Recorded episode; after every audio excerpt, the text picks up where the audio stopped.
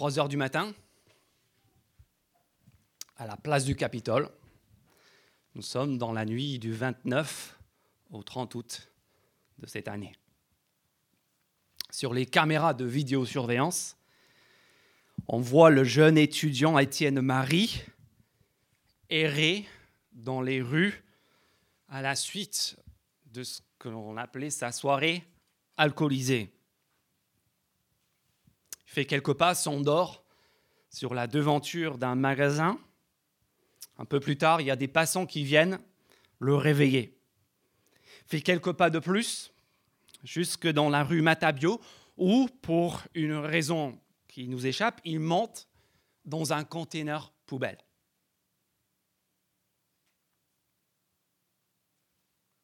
Plus rien. Plus de mouvement, plus de signes de vie, jusqu'à l'aube, où on voit avancer petit à petit dans la rue les camions des éboueurs qui prennent les poubelles les unes après les autres jusqu'à arriver à ce conteneur en particulier qui, lui aussi, sera vidé dans le camion et transporté jusqu'aux incinérateurs du Mirail. Vous avez peut-être entendu cette histoire. Qu'est-ce qu'on dit?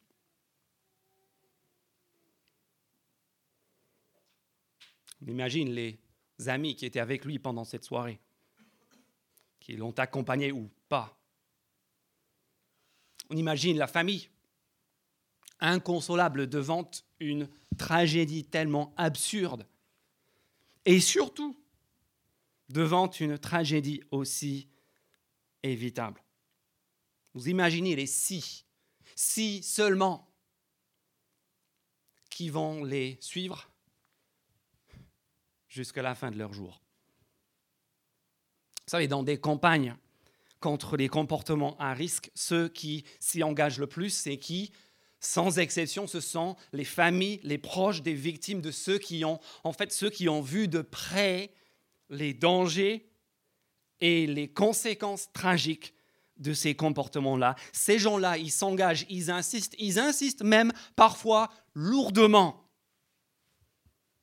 Pas pour terrifier, pas pour manipuler, mais parce qu'ils veulent épargner des vies, parce qu'ils ont vu les conséquences de ces fléaux-là. Au chapitre 6 de l'Apocalypse que nous avons vu la semaine dernière, auquel euh, Bastien a fait allusion tout à l'heure. Jean, qui est l'auteur de ce livre, l'auteur de l'Apocalypse, a vu de près un danger infiniment plus grand, infiniment plus terrible que celui dont je viens de vous parler. Il a vu, vous vous souvenez, une justice parfaite, une justice universelle, la justice, le jugement de Dieu. Mais pas que. Parce que vous vous souvenez, après le chapitre 6, il y avait le chapitre 7, et dans le chapitre 7, on a vu à nouveau cet agneau. Il n'y a pas juste la justice universelle et parfaite de Dieu, il y a aussi dans ce livre le salut universel et parfait de Dieu à travers cet agneau, Jésus-Christ, qui est, d'après Jean, le sauveur universel et parfait, entouré au chapitre 7 du peuple de Dieu, universel et parfait. Et devant une telle vision, devant de tels enjeux, je ne sais pas vous, mais moi je pardonnerai à l'auteur de ce livre, à l'auteur de l'Apocalypse, d'insister un peu pour signaler à la fois le danger et le secours dont il est question ici. Et c'est ce qu'il va faire dans ces chapitres 8 à 11 ce matin. Parce que regardez la fin de notre texte. Regardez vers où on va, chapitre 11, verset 15. Parce que l'issue de cette histoire ne fait aucun doute. Quelle est l'issue? Voici peut-être l'un des versets clés de tout le livre. Le septième ange sonna de la trompette et des voix fortes retentirent dans le ciel. Elle disait, le royaume du monde est remis à notre Seigneur et à son Messie, et il régnera au siècle des siècles. C'est ce texte qui a inspiré Georges Handel dans son Messie, le refrain qu'on connaît tous, Alléluia, Alléluia. Pourquoi? Parce que le règne, il est certain, parce que l'issue ne fait aucun doute, aucun doute. Et il y a de quoi célébrer. Il y a ici la promesse de la consolation, chapitre 7, verset 17, de toutes les larmes qui seront essuyées de tous les yeux. Il y a la promesse, si vous suivez au chapitre 11, chapitre 11 verset 17, la promesse d'une louange céleste, d'un débordement de reconnaissance envers Dieu, en raison de sa justice parfaite. Et parce que verset 18, regardez la fin du verset 18 du chapitre 11, parce que le moment est venu de détruire ceux qui détruisent la terre. Et le reste du livre, on arrive à la moitié. Le reste du livre, en fait, ne sera qu'une méditation sur cette victoire qui d'ores et déjà est annoncée. Et dans tout cela, il y a bien sûr un danger. Un danger pour nous. Parce que tout cela est tellement grandiose, tellement impressionnant, qu'on pourrait finir par le lire et puis se dire, bah, très bien, Dieu déroule son plan, l'agneau va régner, et, moi, qu'est-ce que je peux y faire? Qu'est-ce que, moi je vais. C'est le, danger de, la passivité, voire du fatalisme. C'est comme ça, et voilà, qu'est-ce que moi je vais faire dans tout ça?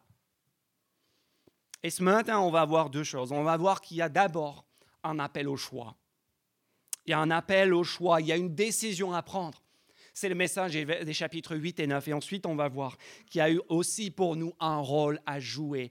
Il y a une, une, une invitation à l'action. Donc, premièrement, regardez les chapitres 8, verset 6 jusqu'au chapitre 9, verset 21, et le règne de Dieu et cet appel au choix.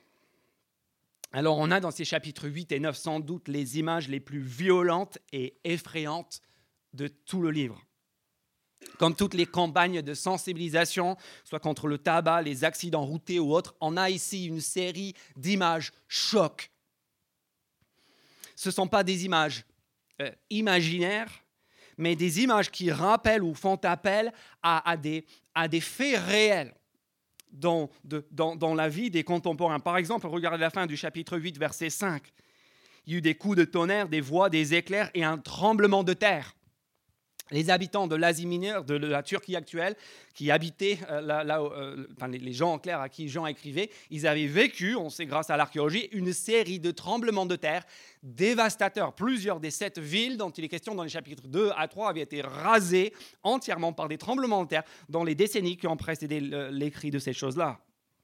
Ensuite, au verset 6 du chapitre 8, regardez, sept ange qui avait cette trompette qui annonce et effectue la destruction au cours de ces chapitres, qui fait allusion à quoi? Qui fait allusion, bien sûr, au récit de la ville de Jéricho.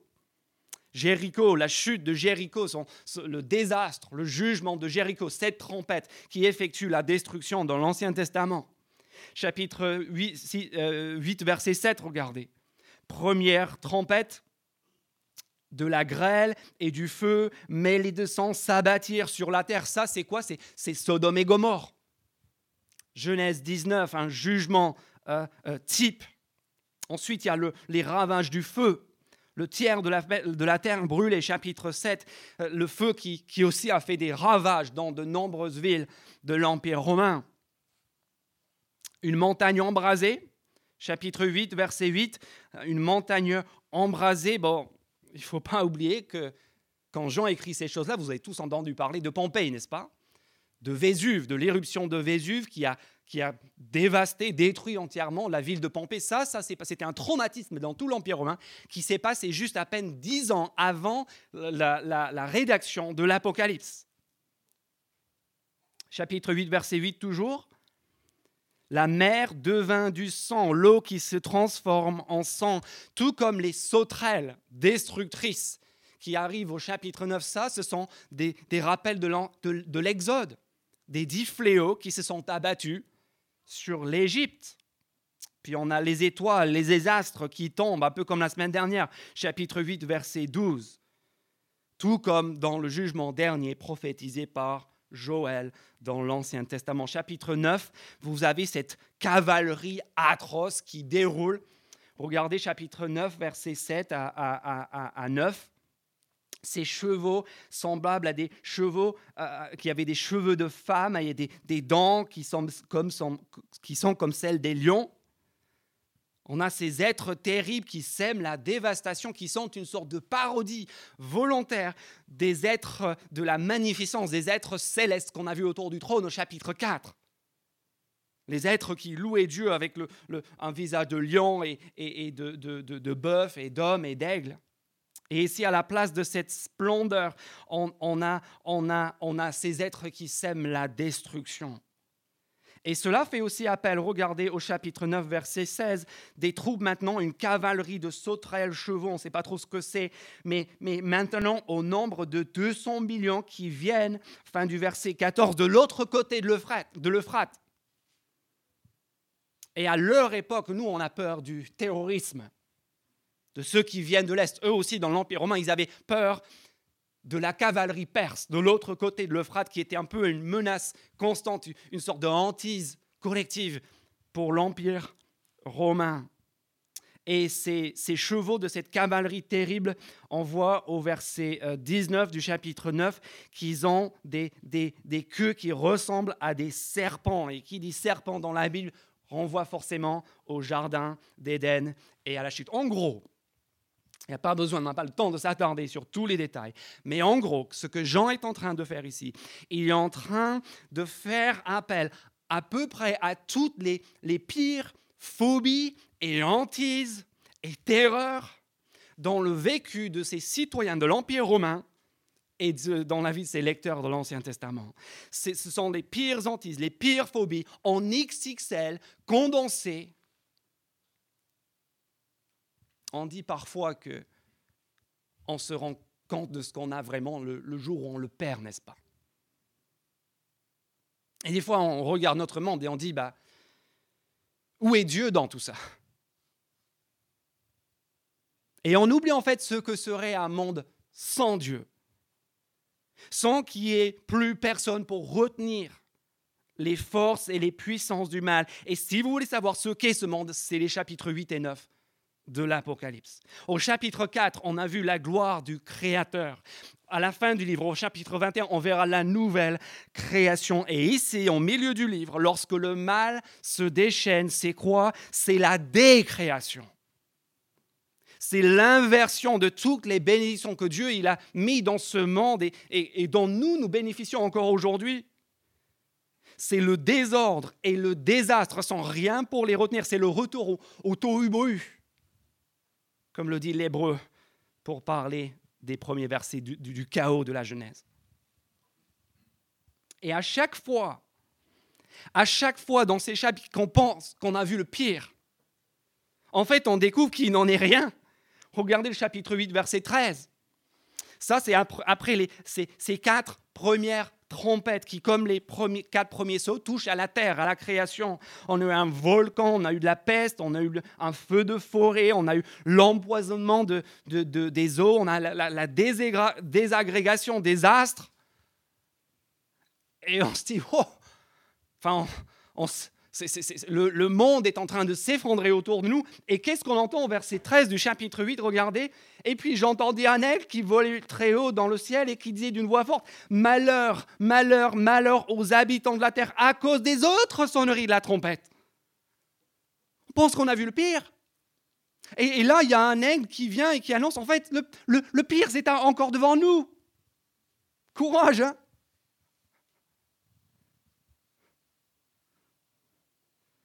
Et en plus de l'intensification entre chaque cycle de jugement, entre les sauts de la semaine dernière et les trompettes de cette semaine, il y, a, cette intensification au sein du cycle. Et dans le chapitre 9, verset 1 jusqu'au verset 21, on a ces deux, le cinquième et la cinquième et la sixième trompette. Et il y a aussi ce ralentissement.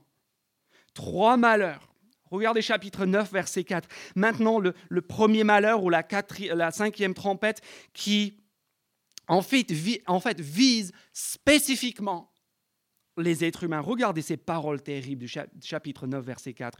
Elles reçurent l'ordre, sans ces sauterelles euh, meurtrières, de ne pas faire de mal à l'herbe de la terre, ni à aucune verdure, ni à aucun arbre, mais seulement aux hommes qui n'avaient pas l'empreinte de Dieu sur le front. La création maintenant, elle est sauve.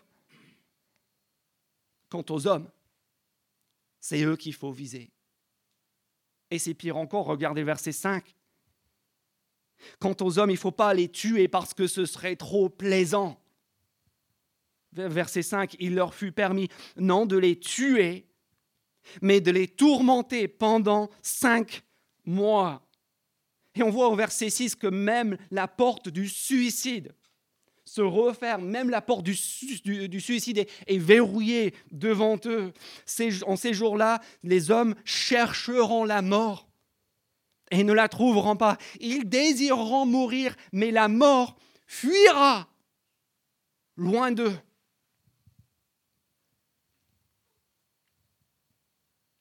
Mais le pire n'est pas là.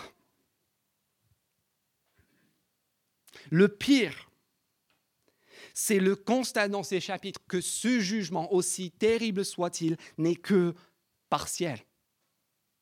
Il est limité dans le temps, il ne dure que cinq mois, il est limité dans l'espace, il ne touche qu'un tiers de la Terre. C'est-à-dire que si cela nous paraît insupportable, en fait, ce n'est que l'ombre. Ce n'est que le précurseur du, jugement dernier, du, jugement final et, universel.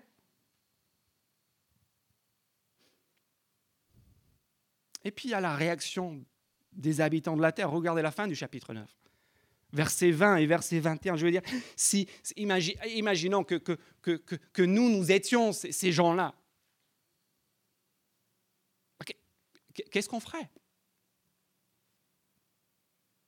Qu'est-ce que vous, vous feriez face à... Je veux dire, combien de fois est-ce qu'on a dit, moi j'ai du mal à croire en Dieu, mais, mais si Dieu faisait un miracle, je veux si Dieu venait là et, faisait quelque chose d'extraordinaire, bah là, là, je placerais, je serais obligé. Bien sûr que je... Bien sûr. Il n'en est rien. Regardez ce qui se passe dans le verset 20 du chapitre 9. Devant toutes ces terreurs, quelle est la réponse des hommes? Ils ne s'y même pas. C'est le comble. Les autres hommes, verset 20.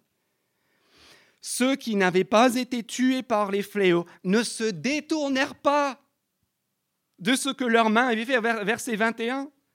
Ils ne se repentirent pas. Et on se dit, mais, mais qu'est-ce qu'il faut faire? J'ai entendu quelqu'un la semaine dernière qui était ici qui a dit, eh bien je reconnais que ce qu'on a entendu de la Bible est vrai. Mais je ne suis pas prêt à croire. Pourquoi? Pourquoi la repentance? Pourquoi le changement sont-ils tellement difficiles pour nous? Pour nous tous Je vous dirai pourquoi. C'est parce qu'on est mouillé. Comme ces gens-là. Comment est-ce que nous, nous pouvons nous désolidariser du système dans lequel, en fait, toute notre vie et toutes nos valeurs sont imbriquées on a ici l'obstination de ceux qui savent qu'ils vont dans le mur et qui continuent. Et ne pensons pas qu'il s'agit d'autres personnes. On est pareil. La qualité de l'air nous inquiète profondément, n'est-ce pas? Nos enfants, les maladies qu'ils vont attraper, tout ce que l'on est en train de respirer dans nos poumons, mais même si la qualité de l'air nous inquiète, il y a aussi notre qualité de vie qui est importante, qui nous contraint de, à partir en avion en week-end quatre fois par an. L'écologie, c'est une bonne cause, n'est-ce pas? Mais en même temps, quand je suis en train de faire mes achats sur Amazon et puis je vois qu'il y a le même article qui coûte 20 euros moins cher à condition de le faire venir de l'autre bout de la terre, bah je, clique quand même dessus. On sait que c'est pas bien. On sait qu'on est en train de s'enfoncer, on sait qu'on court à notre perte. Et est-ce qu'on change pour autant? C'est trop dur. Ça touche de trop près à nos valeurs, à nos croyances, à ce qui nous tient vraiment à cœur. On, fait l'éloge de la tolérance à longueur de journée, n'est-ce pas? Et à chaque fois aux urnes, qui l'emporte Les extrêmes. On s'excite le matin. On s'excite le matin pour la liberté et pour le respect de la femme. Hashtag MeToo, balance ton porc l'égalité des femmes, le respect du genre féminin. On s'excite pour cela le soir et le, matin, et le soir on s'excite devant un bon film érotique qui nourrit l'industrie qui est en train de formater la prochaine génération de frotteurs, d'harceleurs et de violeurs. C'est un drôle de monde dans lequel on vit, mes amis. On sait qu'on est incohérent. On sait qu'on va dans le mur. Est-ce que pour autant on est prêt à changer? Non, parce que nous sommes les esclaves d'idéologies contradictoires qui prennent, notez-le bien, qui prennent une allure de combat religieux contre le bon sens. comme les hommes du chapitre 9, verset 20 de l'Apocalypse. On ne se détourne pas de ce que nos mains ont fait.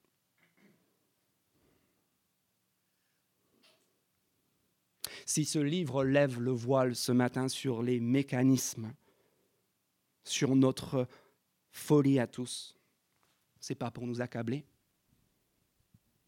ce n'est pas pour nous accuser, c'est parce que même si c'est dur, même si cela demande une sacrée humilité à l'égard de Dieu, il est encore temps de changer. N'est pas encore la fin. Comme le dit Dieu à travers son prophète Ézéchiel, je ne prends pas plaisir à voir le méchant mourir mais à le voir changer et vivre. C'est pour ça que ces chapitres sont là. Ça, c'est l'appel au choix. C'est l'appel au changement qui nous est adressé à tous. Et je ne sais pas où chacun en est ce matin, mais est-ce que je peux m'adresser en particulier à ceux qui n'ont jamais fait de choix devant Dieu? Si tu n'as jamais pris une décision consciente, est-ce que je peux vous demander, qu'est-ce qui vous retient? Qu'est-ce qui vous empêche ce matin de changer?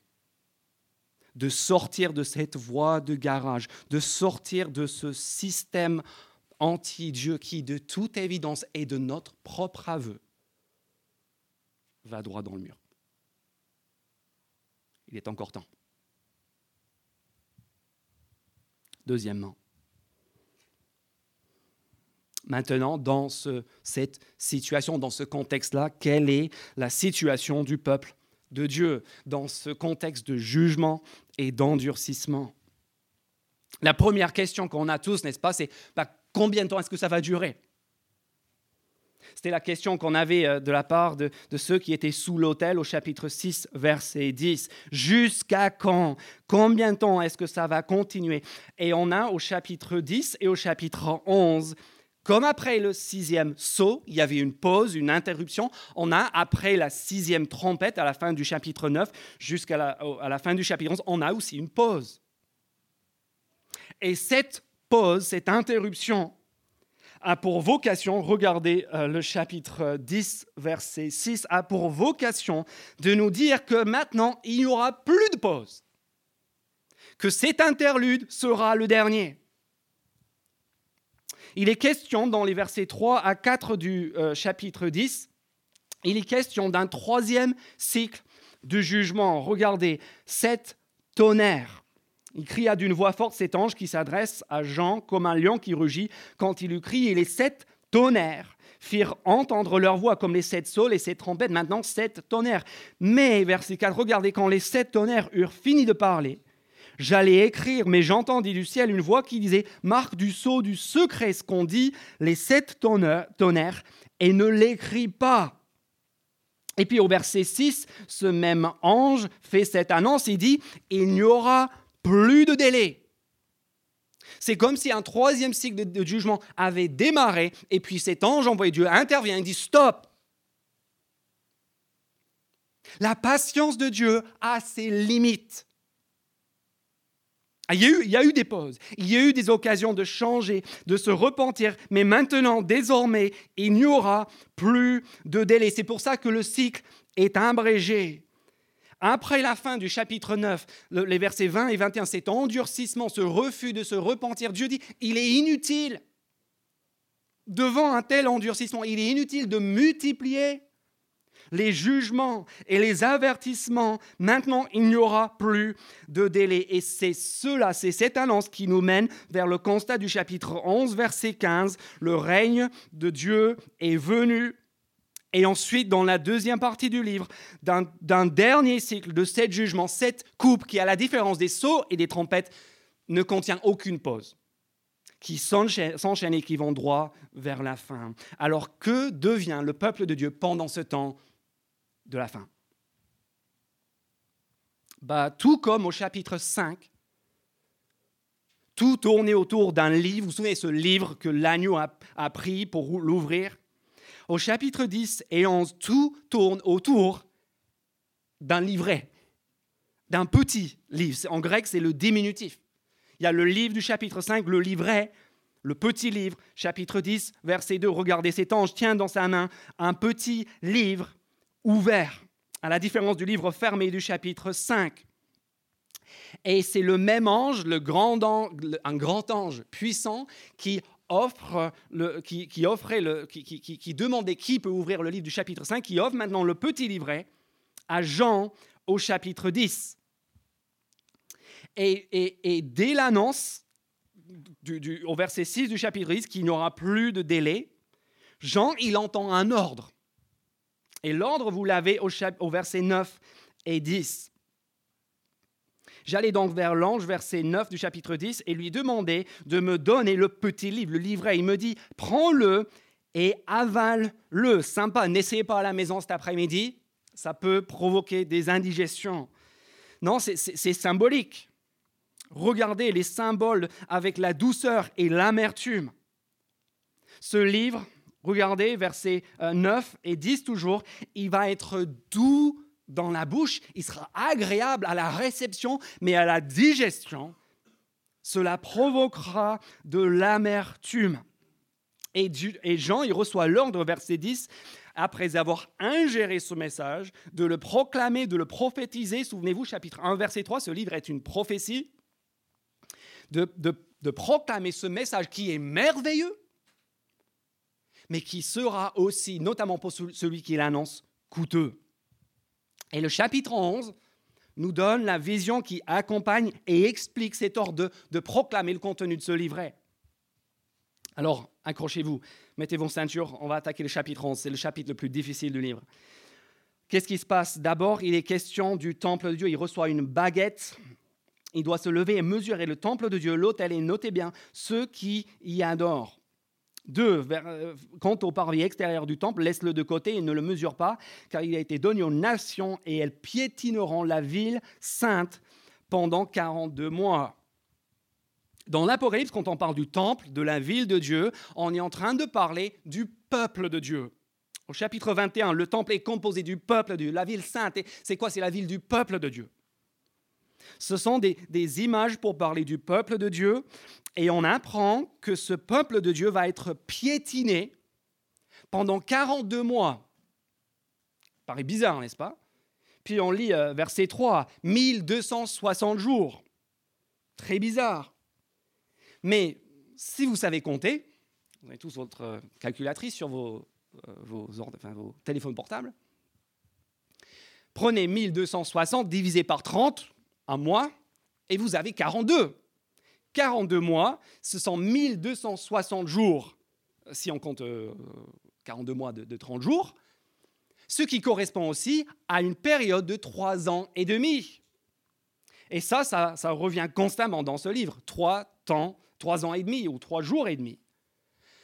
Et là, Jean, il est en train de faire appel à son livre préféré de l'Ancien Testament, Daniel.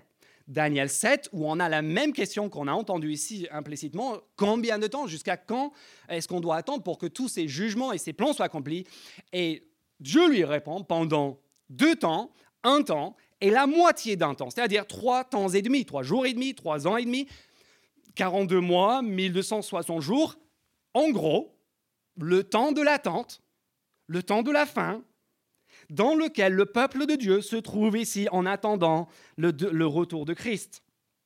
Et tout le reste de la vision nous montre que pendant ce temps de la fin, dans lequel nous sommes aujourd'hui, le peuple de Dieu est tout sauf inactif. Le peuple de Dieu, il est acteur du royaume de Dieu. C'est pour cela qu'au verset 4, nous avons regardé deux témoins. Deux témoins, lecteurs attentifs la Bible. Vous savez que dans l'Ancien Testament, dans Deutéronome, deux témoins, c'est ce qui est nécessaire pour établir un témoignage authentique, véridique. C'est le symbole donc d'un témoignage authentique de la part de deux oliviers. Cherchez pas, deux oliviers, deux chandeliers. On sait que l'olivier, c'est une image du peuple de Dieu dans l'Ancien Testament, que dans l'Apocalypse, les églises étaient des chandeliers. Donc voilà encore le peuple de Dieu, des prophètes, des témoins qui ont un témoignage authentique, le peuple de l'Ancien Testament, le peuple du Nouveau Testament, et que leur ministère prophétique sera, regardez bien maintenant les versets 5 et 6, à l'image des deux plus grands prophètes de l'Ancien Testament, à savoir Élie et Moïse. On a le ministère d'Élie dans les versets 5 et le début du verset 6. Élie, dont les ennemis sont consommés par le feu dans l'Ancien Testament et qui reçoit le pouvoir de retenir la pluie pendant euh, un long moment. Et puis on a le ministère de Moïse, verset 6. Lui qui avait le pouvoir de changer l'eau en sang, souvenez-vous, on a vu ça au chapitre 8 déjà, et de frapper le terre de toutes sortes de fléaux chaque fois qu'ils le voudront. Donc Élie, Moïse, deux prophètes, deux prophètes typologiques, symboliques, deux prophètes, si vous lisez le dernier verset de l'Ancien Testament, Malachie 3, 23, qui étaient attendus pour la fin du monde. Dernier verset de l'Ancien Testament. Attendez le jour du retour de mon serviteur, serviteur Moïse et Élie. Et là, vous savez que c'est la fin. Voilà les prophètes qui annoncent la fin. Deux prophètes aussi, qui, comme Jean et les lecteurs de l'Apocalypse, devaient témoigner face à des régimes hostiles et meurtriers. Pharaon et le roi Ahab et sa femme Jézabel, dont on a déjà entendu parler au chapitre 3. Et ces, régimes qui persécutent le témoignage du peuple de Dieu sont symbolisés maintenant. Regardez, il entre en scène la bête. Chapitre 11, verset 7. Pour la première fois, on va faire, sa connaissance, faire connaissance avec lui la semaine prochaine. La bête fait son apparition. Il monte de l'abîme pour faire la guerre, pour vaincre et pour tuer ces deux témoins qui vont être, verset 8, regardez, euh, euh, euh, traînés euh, leurs cadavres privés de sépulture comme leur Seigneur, ils vont être maltraités de la même manière dans cette ville symbolique qui est à la fois aucune ville et en même temps, toutes les villes. Et devant ce, cette persécution terrible, ils sont humiliés, euh, livrés au ridicule, mis à mort. Qui s'en émeut? Qui lève la main? Où, est Amnesty International? Moi, je ne les vois pas au chapitre 11. Regardez la réaction, verset 9. Des hommes de divers peuples, tribus, langues et nations, pas comme au chapitre 7 en train de rendre gloire à Dieu. Ici, ils se félicitent.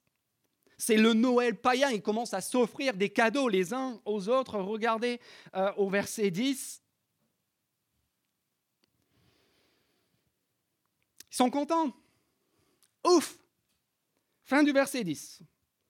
Le, caillou dans la chaussure du témoignage chrétien qui leur aura causé bien des tourments, on s'en est débarrassé. Ils sont tout contents. Et là, on voit un point très important dans ce livre. C'est la merveilleuse nouvelle, mes amis, que même si nous échappons à la colère de Dieu, à la colère de l'agneau, vous savez quoi? Vous savez ce qui nous est arrivé? On aura à faire face à la colère de la bête et du monde. Il n'y a pas un choix dans l'apocalypse entre subir la colère et être pépère. Le choix, c'est entre subir la colère du monde et de ses habitants et de la bête maintenant, ou bien de subir la colère finale de Dieu à la fin. Mais regardez bien la suite. Parce que verset 11, ça vaut la peine de subir cette colère du monde, parce que la défaite de ces témoins, comme celle du Christ, n'est pas définitive. Après trois jours, verset 11, et demi, pardon, un esprit de vie venu de Dieu entra en eux, ils se tinrent debout sur leurs pieds. Notez bien, mes amis, ça aussi c'est une immense leçon pour nous. Notez bien que ces témoins ne sont pas délivrés du martyr et de la mort. Ils sont sauvés par le martyr et la mort. Nous, on prie pour être délivrés, de ces choses. L'Apocalypse nous montre que le salut de plusieurs des témoins de Jésus-Christ passe par le martyr et la mort, qui n'est pas une défaite, mais qui est la voie qui les mène, comme leur maître, au triomphe. Et leur témoignage effectue dans les versets 11, 12 euh, et 13 un changement radical auprès de ceux qui les côtoyaient. Verset 11, regardez, ils sont remplis de crainte. Verset 13, à ce moment-là, il y eut un tremblement de terre. Le dixième de la ville s'écroula. Sept, mille hommes furent tués dans le tremblement de terre. Les autres furent effrayés. Et regardez cette phrase. Rendir gloire au Dieu du ciel.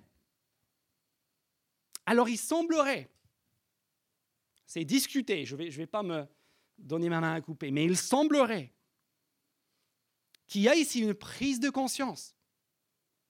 En tout cas, on n'est plus au chapitre 9, versets 20 et 21. Il y a une prise de conscience et peut-être même la repentance qui leur a manqué à la fin du chapitre 9. Comment ça? Bah, Grâce au témoignage rendu par le peuple de Dieu. Et remarquez bien ce qui arrive ensuite, c'est l'annonce du règne de l'agneau, chapitre 11, verset 15, qui est précédé de quoi? L'annonce du, du règne final de Dieu qui est précédé du témoignage fidèle et courageux de son peuple.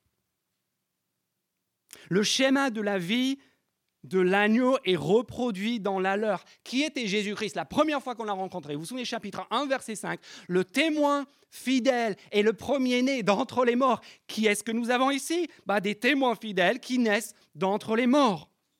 L'agneau qui ouvre le livre au chapitre 5 met en route son règne final. Son peuple annonce le contenu du livret, du petit livre. L'agneau est immolé au chapitre 5, son peuple, ses témoins sont sacrifiés au chapitre 11. Et ces morts, loin d'être une défaite, constituent les prémices de son règne final. Et ici, tout cela vous paraît un peu tiré par les cheveux. Regardez juste la clarté du début du chapitre 8. N'oublions pas d'où on part. Qu'est-ce qui a déclenché ces sept trompettes? Au chapitre 6, c'était l'agneau qui a ouvert les sept sceaux. Ici, ce qui déclenche les sept trompettes qui mènent, qui aboutissent au règne final de Dieu, ce sont, regardez bien, cet encensoir avec les prières de tous les saints, chapitre 8, verset 3, qui est précipité sur la terre. Ce sont les prières des saints qui déclenchent ou participent au moins au déclenchement de ces sept trompettes qui mènent vers le règne final de Christ. Vous vous souvenez de leur prière pour la justice, chapitre 6, verset 10 on, pense à la prière finale de ce livre de l'Apocalypse. Viens, viens Seigneur Jésus, que ton règne vienne, se précipite. Et qu'est-ce que la conclusion de tous ces chapitres? 8 à 11 Regardez chapitre 11, verset 15. Encore une fois, désolé, j'insiste, mais c'est la clé. Quelle est la conclusion de tous ces chapitres, de tous ces efforts? Eh bien, ce n'est rien d'autre que l'exaucement de la prière que le Seigneur Jésus lui-même a enseigné, que ton règne vienne. Comment ça? À travers les prières et le témoignage de son peuple. Mes amis, nous avons un choix à faire. Affronter la colère des hommes et de la bête et du monde maintenant, ou bien celle de Dieu et de l'agneau après. Ça, c'est le premier point. Mais nous avons aussi dans cette histoire, dans, ce, livre grandiose, nous avons aussi, si nous sommes chrétiens, nous avons un rôle à jouer. La passivité est impensable. La souveraineté de Dieu n'efface pas la responsabilité de son peuple. Au contraire, cette souveraineté entraîne l'action de son peuple dans trois domaines. La prière, le témoignage et la souffrance. Et avant, avant de nous recueillir, j'aimerais juste qu'on passe quelques minutes à quelques instants à réfléchir à là où nous en sommes, si nous sommes chrétiens par rapport à ces trois choses, la prière, le témoignage et la souffrance. La prière. Notre foi, mes amis, se mesure à l'intensité de notre vie de prière. Si nous vivons dans, si nous sommes conscients de notre incapacité à faire quoi que ce soit par nous-mêmes, on est obligé de prier. Si on pense qu'on peut s'en sortir par nous-mêmes, on ne prie pas trop. Jésus-Christ, dans l'évangile de Luc, qu'on a entendu euh, avant les vacances, poser la question. Il disait Le Fils de l'homme trouvera-t-il de la foi sur la terre lorsqu'il reviendra? Et il, parlait de, la prière. La question, le Fils de l'homme, est-ce qu'il va trouver à Saint-Cyprien de la foi sur la terre lorsqu'il reviendra? Témoignage, où est-ce que nous en sommes dans notre témoignage? Parce que ces témoins, mes amis, je voudrais que ce soit clair ce matin, ce ne sont pas quelques spécialistes ne sont pas quelques illuminés, euh, on pourrait les nommer euh, certains membres de, notre Église qui parlent toujours de leur foi. Ce n'est pas juste Élie. En fait, c'est nous tous. Chacun d'entre nous. Aujourd'hui, c'est dimanche, mais demain, c'est lundi. Désolé. Et la question est de savoir qu'est-ce qu'on a en tête pour lundi? Le déplacement professionnel? Les travaux à finir? Les, personnes qu'on doit avoir, les, courses à faire, les, dossiers qui, qui s'entassent sur notre bureau, notre apparence physique, changer de téléphone? Souvenez-vous d'Étienne Marie. Il y a un enjeu vital ici. Nous ne pouvons pas passer notre vie à, perdre, notre, à perdre notre vie sur des choses aussi triviales si un jour on va entendre les mots du chapitre 11, verset 15, le règne de ce monde est remis à notre Dieu et à son agneau, et ils régneront au siècle des siècles. Et puis troisièmement, soyons pas surpris. Si comme Jésus-Christ, notre témoignage fidèle a un coût, de qui est-ce qu'on peut encore dans notre société se moquer impunément? Réponse, pas grand monde. Les chrétiens, ça, ça passe encore. C'est pas très cool. Mais les serviteurs ne sont pas plus grands que leur maître. Qui, lui, ne manquera pas de se servir d'eux, de se servir de vous et de moi, et de notre souffrance pour établir son règne final. On se recueille?